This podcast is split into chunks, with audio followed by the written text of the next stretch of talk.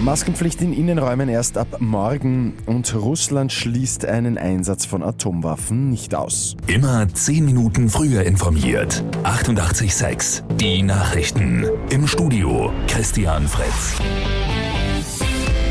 Die neuen Corona-Maßnahmen verzögern sich. Die für gestern geplante Verordnung wird wohl erst heute vorliegen.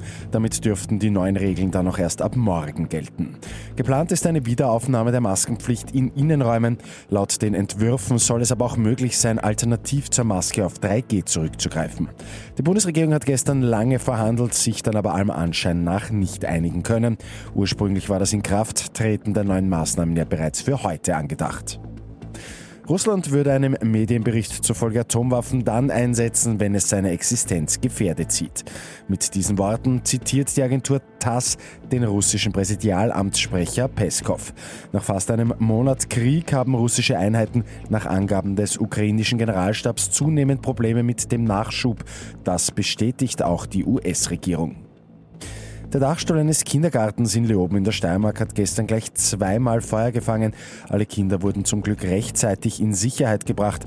Im Zuge der Löscharbeiten sind aber vier Menschen verletzt worden.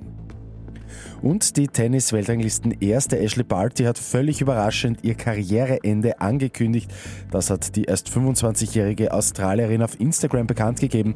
Gründe hat sie nicht genannt. Mit 886 immer 10 Minuten früher informiert. Weitere Infos jetzt auf Radio 886 AT.